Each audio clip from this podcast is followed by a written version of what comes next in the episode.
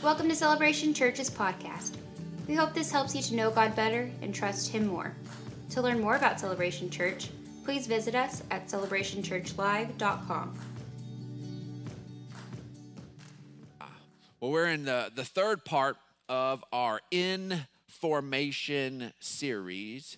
And with that, uh, we've been kind of diving into the idea that where we're called to be in, in life as the children of God is regularly staying in a place of spiritual formation. And I get it that that concept and that wording can kind of be a little intimidating. And so that, you know, that it sounds heavy and intense. Uh, but spiritual formation is really just growing in Christ likeness, it's just growing in who he is and what he wants to, to accomplish in our lives. And, and so to be able to, to make this concept a little more accessible and maybe kind of kind of take the, the, the that edge off of it a little bit, well, then we've just reminded ourselves some of the first place we understood what it looked like for things to be in formation when back when we were in pre-K and kindergarten, or or maybe some of you last week. I don't know. Maybe you like to play with Play-Doh still today. And so, um, but we remember the just good old Play-Doh where we would be able to get it and it was just a big lump of something and be able to start shaping it and forming it and be able to see it become something more recognizable. And, and maybe we can begin to, to give it a, a head and to begin to give it some legs and begin to make it look humanoid on some level and begin to see a little clay man come to life right before. Our well he got a pointy head. All right let's help that guy out a little bit. Give him a round head. And so and begin to see a little clay person. I'm not an artist. Please don't hold this against me. I begin to have a little clay person begin to to come to life he's gonna fall over. And so because uh, he's not alive. And uh, and so but that's what we're looking at. That's what this whole point of formation is about is allowing god to begin to form us again. The, the, the concept of being reformed has this negative connotation with, with, uh, with our justice system and those things. And to reform is, is, should be something we're excited about. We should be excited about God reforming and putting us back where things should be. So if you've got your notes, you've got your app, if you're however you're following along, we've kicked off with this idea that to truly move forward in God, we must let him.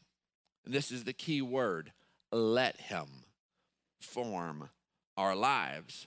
And we've been looking at a passage of scripture. If you're again, uh, if I'm going to say this every week, if you're new to Celebration Church, maybe you're familiar, you're a little bit of a student of the Bible, and you're like, okay, I already have a little problem with this preacher because you're preaching now the message translation. Okay, we're using the message on purpose. I get it, it is a paraphrase Tra- translation. Um, we normally go for, from a more more traditional translations, but uh, with this, this passage of scripture if you've been involved with church for any length of time you are familiar with romans 8.28 you've just been connected with it on some level uh, which in a more traditional translation says something along the lines of uh, that we know that in all things god works together for the good of those who love him and are called according to his, his purpose. And so we we get that and we tend to go and look at that and it's and grab the things in our life um, that we don't call good. Because you're like okay we know that god can work good in all things. Well this seems pretty good. All right that's awesome. This seems okay but man this is a mess. This is a wreck. Okay god i'm going to go over here and want you to do your romans 8 28 thing on this over here because this is not good but i want you to see it make it into good. And we tend to take this Romans 8 28 passage and take it into and put our tragedy in that space, which our tragedy fits there. Our heartbreak into that space, it fits there. Our broken dreams fit there. All of those spaces fit there. But guess what? It actually is a much bigger than that. It's not just the low points of our life, it's all points of our life. So let's go ahead and let's look in the message translation just to jar us, just to kind of get us out of what we think we already know. And let's look at how Eugene Peterson put this. It says, That's why we can be so sure that every detail in our lives of love for God is worked into something good. God knew what he was doing from the very beginning he decided from the outset to shape the lives of those who love him along the same lines as the life of his son. The son stands first in the line of humanity he restored. We see the original and intended shape of our lives there in him. We see what we're supposed to have been all along.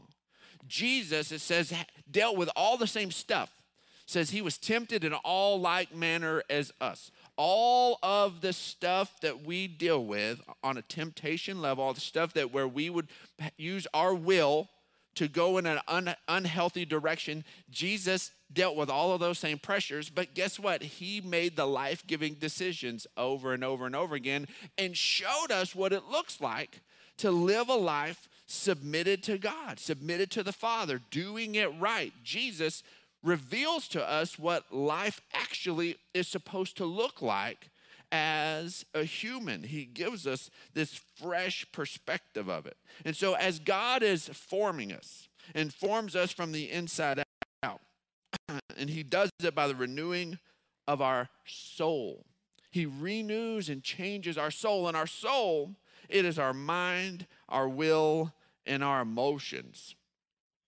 So you are a three part being. You are a spirit. That is the part of us that when we say yes to Jesus, place our faith in Christ, and we step over from death to life, that becomes alive immediately, and it is just like Jesus immediately. We are now, uh, spiritually, we are the same as Jesus. We are heaven ready right then, okay? but that is not the completeness of us, okay? We also have a soul and a body. We have this body, this earth suit that we live in. And we have its it has its own part of us, but then there is that piece of us that signed our will and our emotions. When we get back to original creation and, and we see God reach in and, and grab some dirt back in Genesis, and he grabs some dirt and he begins to form this man out of the dirt. And it says that the man was formed and then he was lifeless. And then God does this amazing thing, and it says, and, and he breathes. The, the Greek word for it is pneuma. And he breathed life into Adam's nostrils and Adam now became animated. He already had he already had a body. He already had it. God formed the body. Okay? That was already there. You would have seen Adam, but nothing was happening. No little boop, boop, boop, boop. No breathing, nothing. He was just there. And then God breathed into him the pneuma of God, the breath of God. And then, uh, once that takes place, then the Greek word psuche begins to take over. And the word psuche is also a word for breath, but it is the animated life breath, like that force of us breathing.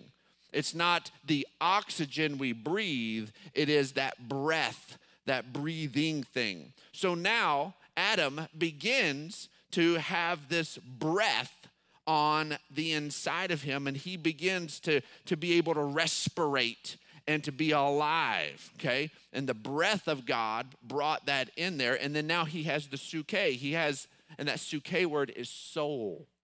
And that is then he now breathed into him as he became alive, that the Spirit of God began to connect with that earth suit, and there inside of him, his soul began to exist. And his soul, his mind, his will, and his emotions, okay? And then he had to begin to take that and let all of those things be spirit breathed and allow the breath of God to guide him. Okay? Now we understand that he decides to use his mind, his will, and his emotions to make decisions that don't align, and that's where the fall and sin and all that comes in. Okay?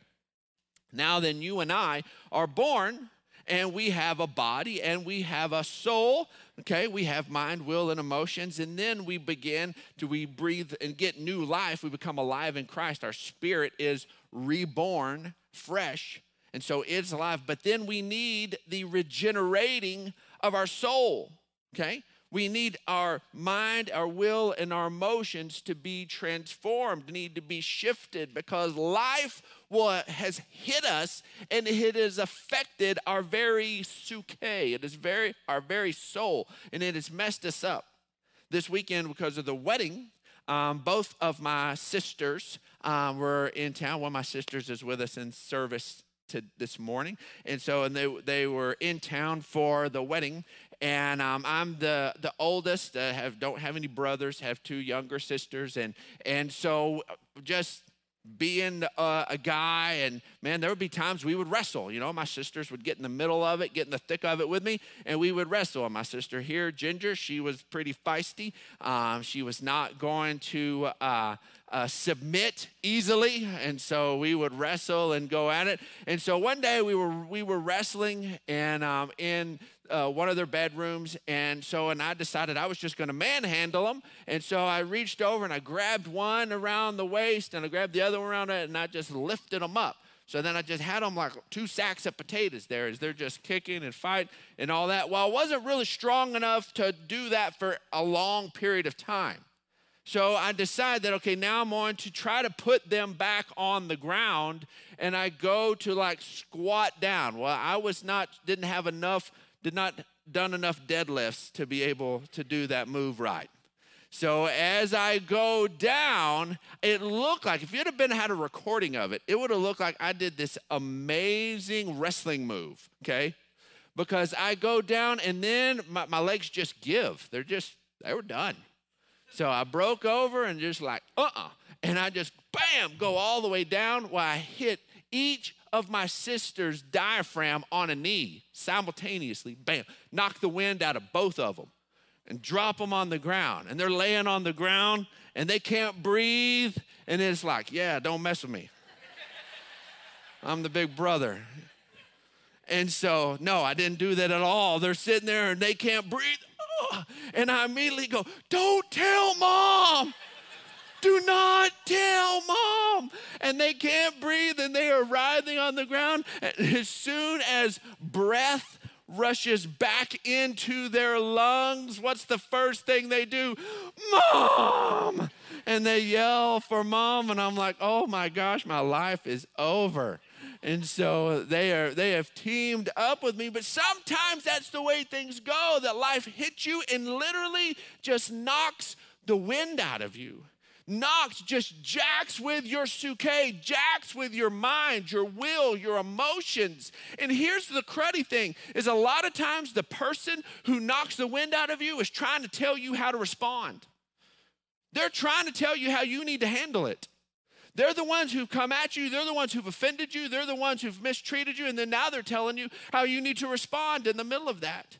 And so, in part of our recovery, part of our regrowth, part of our being in formation is taking all of that and not responding to all of the way the world tells us we need to respond, respond on how our, our peers tell us we need to respond. Take that, that, that pain, that hurt, that place that has hit us in our very soul and take it to God and say, God, how do I respond to this? how do I deal with this? Because see, this place, this, this place of our soul, this is that, that personality thing. You ever have somebody come up to you and say, Man, you just don't seem like yourself today? Um, you know, did, did, am I taller? You know, did I put on a little weight? I'm a little heavier? You know, did I change my hair? No, they, they don't mean anything physical at all. Then when they say you don't seem like yourself today, they are seeing that there's something off with your soul.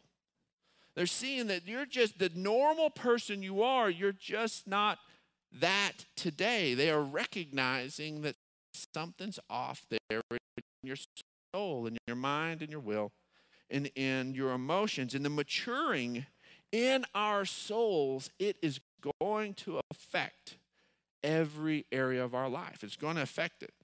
Third John chapter 1 verse 2. Now this is the third letter that uh, that uh, John writes. He's way later in his years, and he is imparting as much wisdom and understanding as he possibly can to the future generations of the, uh, of the children of God. And he says, Dear friend, I pray that you may enjoy good health and that all go well with you, even as your soul says, as your soul is getting along. I love the way the, the modern King James uh, version has it. it says, Beloved, in regard to all things, in regard to everything, all the stuff you're going to deal with, it's all going to be impacted by this.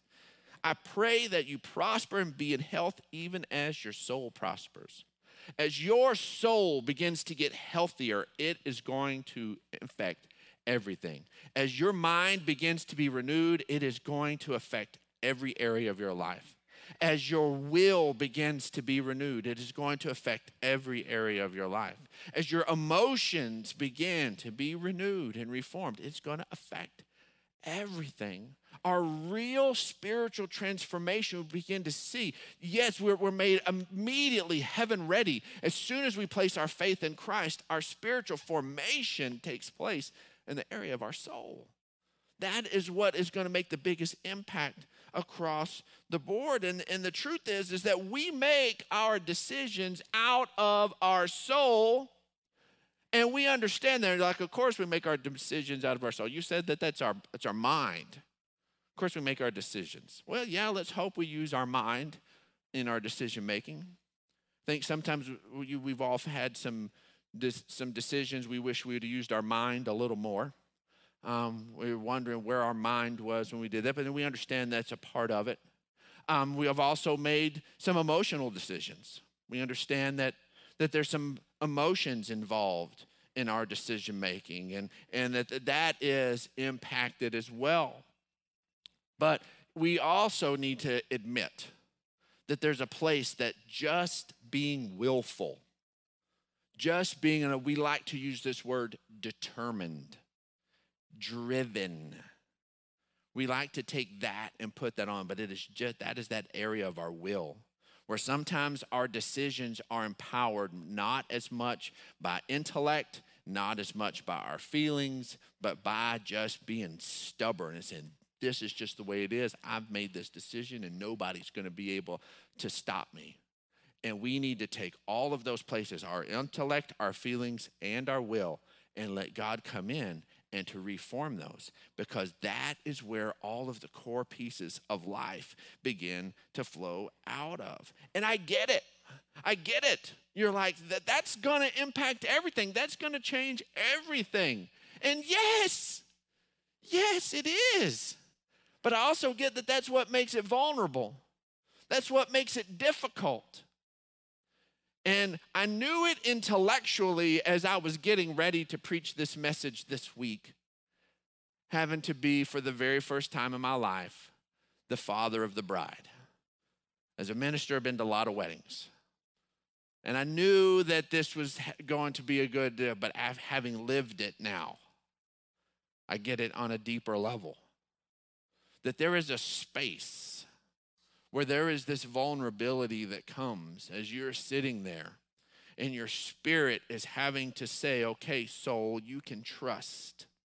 You can trust Jesus. You can trust God to begin to do that. And it can feel very much like a father walking a bride down that aisle and going, okay, here you go. I'm trusting you. I'm trusting you. And to take your soul your mind, your will, and your emotions, all of these things, and to say, okay, God, I'm going to let you transform this. I'm going to give you space here. It can feel as vulnerable as the father of the bride walking down that space.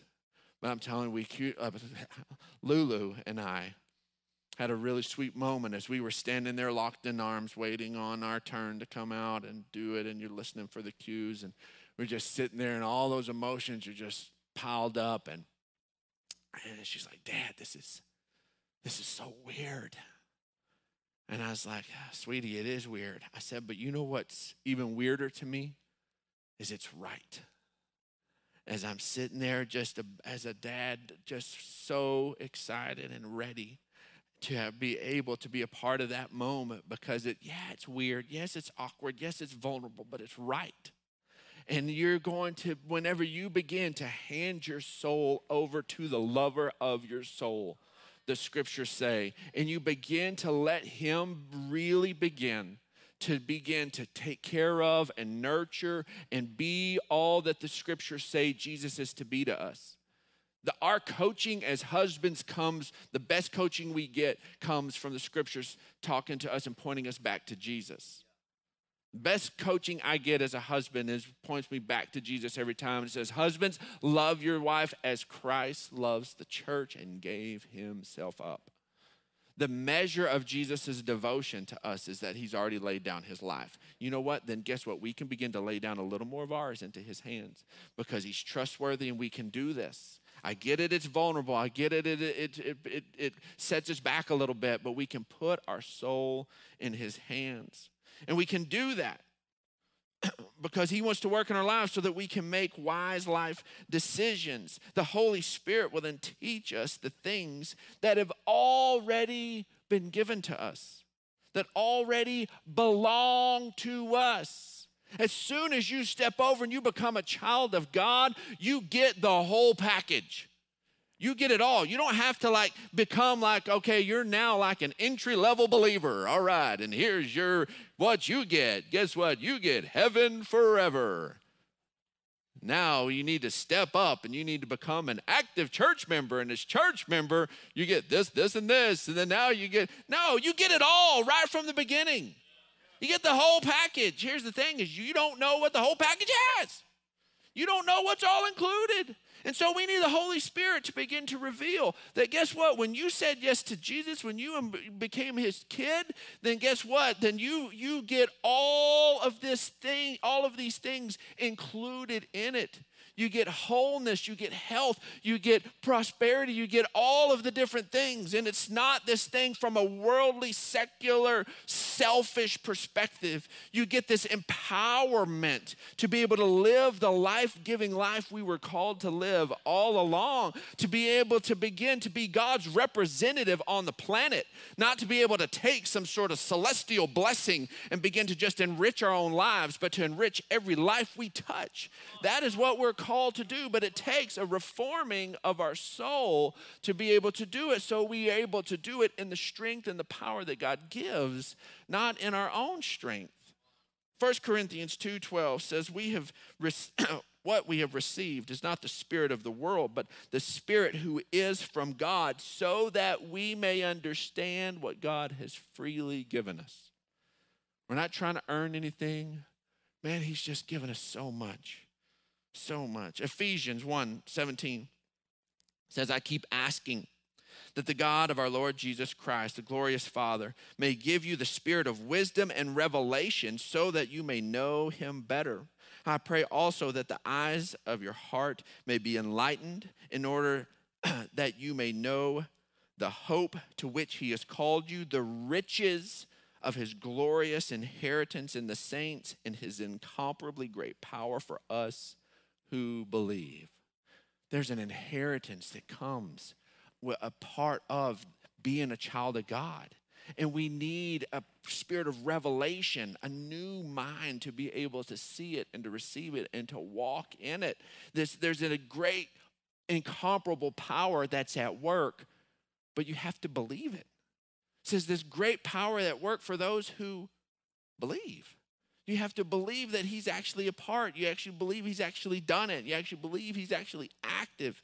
That's how we begin to step into this. Colossians chapter 1 verse 9 says for this reason since the day we heard about you we have not stopped praying for you and been asking God to fill you with all knowledge of his will through all spiritual wisdom and understanding. Romans 12 2 did not be conformed any longer to the patterns of this world but be transformed by the renewing of your mind so that you may be able to test and approve what God's will is his good pleasing and perfect will.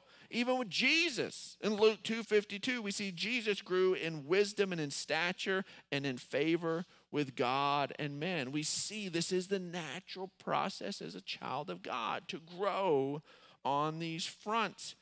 And true wisdom, true wisdom develops as we begin to think like God thinks.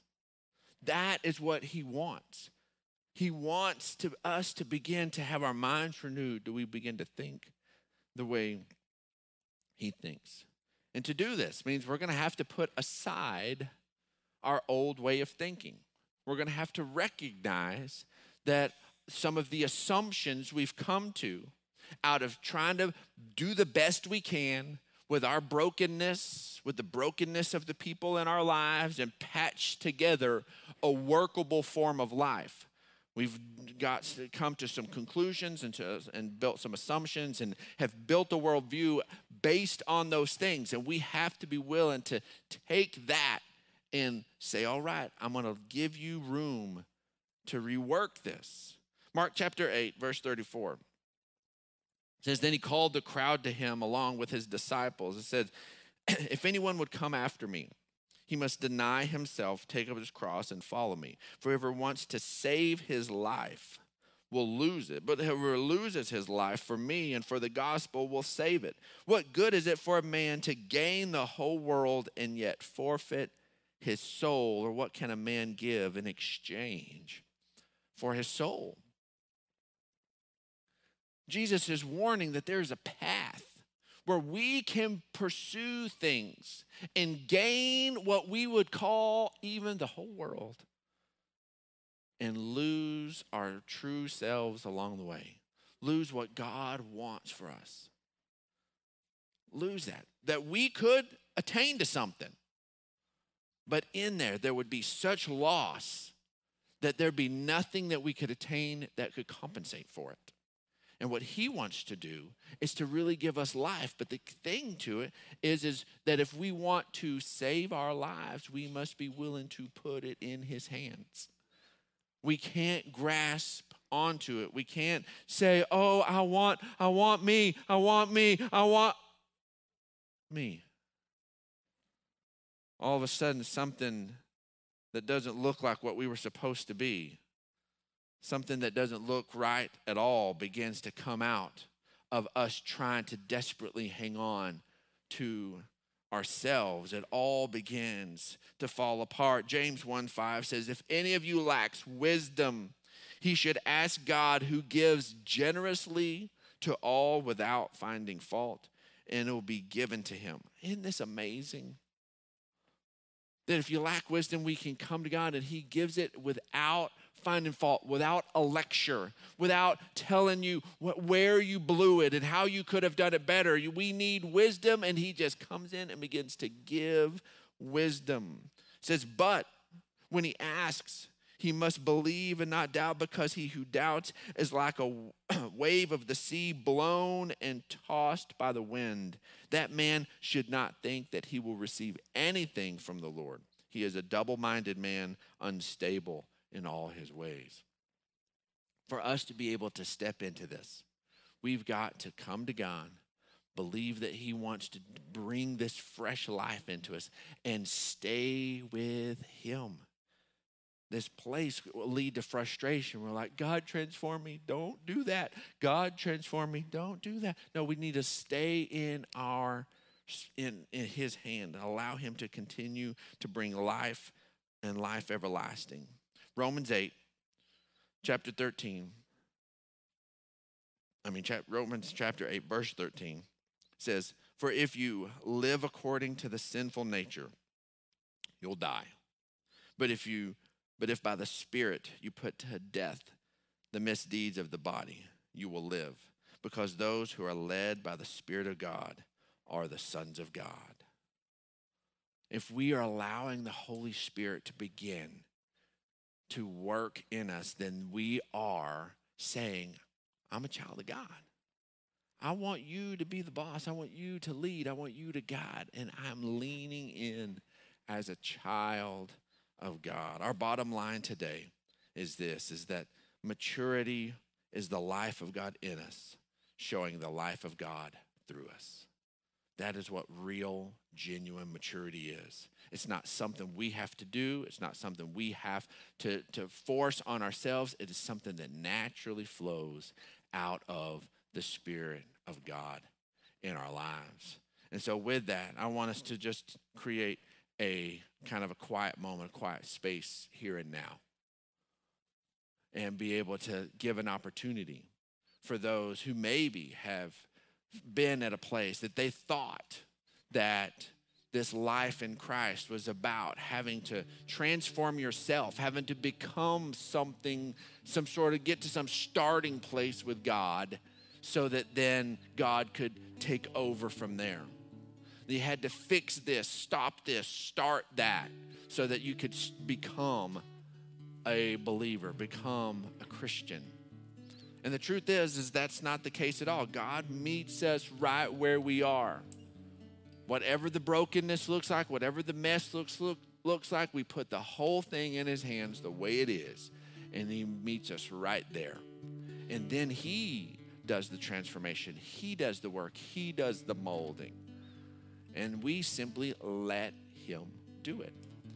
And if you're here this morning and you're ready to say yes to that, not trying to do a bunch of religious things, not trying to, to be better or do, have a second try at something, but to genuinely let God begin to just rework your life, for you to put your trust in Him and not in yourself, for you to receive the gift of salvation that He has given. And if that's you this morning, I want you to just lift your hand and we want to pray with you this morning. Awesome, awesome, awesome. Praise God. Yes, yes. Believers, I want to just lift, lift for you to lift your voice along with these. I'm going to loan them some words. Say, Heavenly Father, thank you for loving me. Thank you for loving me so much that you sent Jesus. That Jesus' death, it covers my death. And Jesus' life, it gives me life. Today I'm your child. You're my father. Heaven is my home. And I give you permission to change me from the inside out. Bring life to my soul. In Jesus' name. Amen. Amen. Amen. Our prayer team is going to go ahead and come forward right now. And so, if you need prayer for anything at all, our prayer team comes forward every week. And um, so, but if you need prayer for anything, maybe you need to want to celebrate something, maybe there's something heavy on your heart, but if you need prayer for anything, they're here at the end of every service. If you'll stand up, I just want to pray over you as we go out of here this morning. Heavenly Father, your goodness, your mercy, Heavenly Father, it is so amazing. And we are thankful, Lord. We're thankful, Lord, for you being at work in our lives. Heavenly Father, we're thankful for the strength of your life in us. That it's not about us doing something for you, it's about what you have done and want to do in our lives. So we give you permission, Heavenly Father, to work in and through us, Heavenly Father. We go out of here, Lord, looking to you, the author and the finisher of our faith. In Jesus' name, amen. Amen, amen. Y'all have a wonderful day. Enjoy your Memorial Day weekend. Be safe. Thanks for listening to this week's message from Celebration Church. We hope you'll stay connected by following us online. You can find us on Facebook, Instagram, and Twitter.